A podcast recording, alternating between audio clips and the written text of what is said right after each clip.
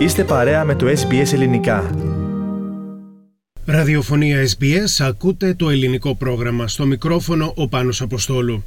Την Κυριακή 21 Μαΐου η ειδική τελετή πραγματοποιήθηκε αρχικά στο μνημείο του αγνώστου στρατιώτη στη Μελβούρνη, το γνωστό και ως Shrine of Remembrance για τη μάχη της Κρήτης. Ακολούθησε σεμνή τελετή για τα θύματα της μάχης στο Αυστραλοελληνικό πολεμικό μνημείο στους κήπους Domain της πόλης.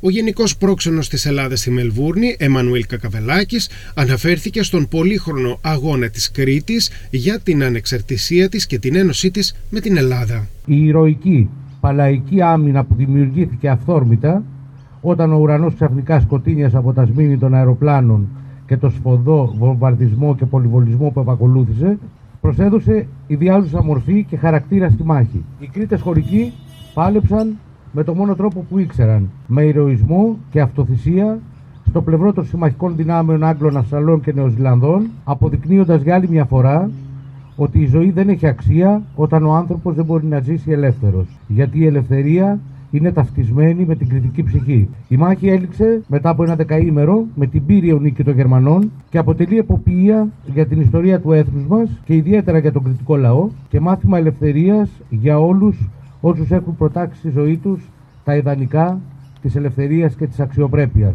Ταυτόχρονα όμως πρέπει να πούμε ότι δίπλα στους Κρήτες αγωνιστές ήταν νεαρά παιδιά από την άλλη άκρη του κόσμου, από τη Νέα Ζηλανδία, την Αυστραλία και Βρετανοί, οι οποίοι έδωσαν επίσης το αίμα τους για ιδανικά που θεωρούμε ιερά ακόμα και σήμερα. Ο Γενικός Πρόξενος της Ελλάδας στη Μελβούρνη, Εμμανουήλ Κακαβελάκης.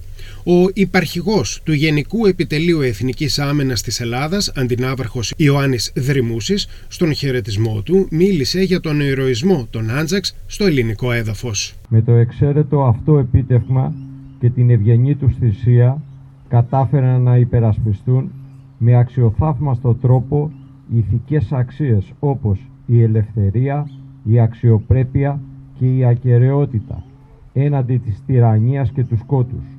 Η θέληση και η αποφασιστικότητά τους για την υπεράσπιση των ίδιων αξιών, ιδανικών και αρχών με εμάς οδήγησε στη διατήρηση της ελευθερίας και της δικαιοσύνης και απετέλεσε ένα πραγματικό συγκινητικό παράδειγμα για όλους εμάς σήμερα, καθώς και για τις μελλοντικές γενναίες.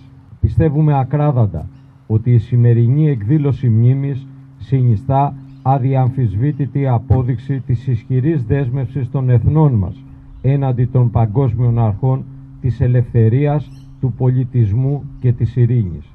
Αυτές οι θεμελιώδεις αξίες σφυριλάτησαν και ενίσχυσαν τους δεσμούς μιας ειλικρινούς φιλίας μεταξύ των λαών των χωρών μας, που παραμένουν σταθεροί στο διάβα των ετών. Ακούσαμε τον υπαρχηγό του Γενικού Επιτελείου Εθνικής Άμυνας στην Ελλάδα, αντινάβαρχο Ιωάννη Δρυμούση. Ο Κώστας Ανδρουλάκης είναι μέλος του Περιφερειακού Συμβουλίου Κρήτης. Εκπροσώπησε τον Περιφερειάρχη του νησιού, Σταύρο Αρναουτάκη. Να αποτίσω φόρο τιμής στους αγωνιστέντες και προσόντες Αυστραλούς τη μάχη κατά τη διάρκεια της μάχης της Κρήτης και επίσης να αναγνωρίσω τον μετέπειτα αντιστασιακό τους αγώνα που ε, έκαναν μέχρι να τελειώσει η γερμανική κατοχή. Τιμή και δόξα λοιπόν σε όλους αυτούς που μας τίμησαν και έδωσαν το αίμα τους για τη χώρα μας. Τους τιμούμε και εμείς και προσκυνούμε ευλαβικά το χώμα της πατρίδας τους. Στις φετινές εκδηλώσεις συμπεριλαμβάνεται διάλεξη και συζήτηση που διοργανώνουν το Συμβούλιο Μνήμης της Μάχης της Κρήτης και της Ελλάδας σε συνεργασία με τις Ελληνικές Ένοπλες Δυνάμεις με συντονιστή τον Αντινάβαρχο Δρυμούση τη Δευτέρα 23 Μαου στην ελληνική κοινότητα Μελβούρνης.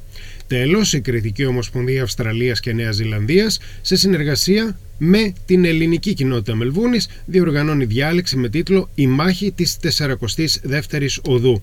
Ο μιλητής θα είναι ο καθηγητής Peter Monteith την 5η 26 Μαου και πάλι στο οίκημα της ελληνικής κοινότητας Μελβούρνη. Κάντε like, μοιραστείτε, σχολιάστε, ακολουθήστε μας στο Facebook στο SBS Greek.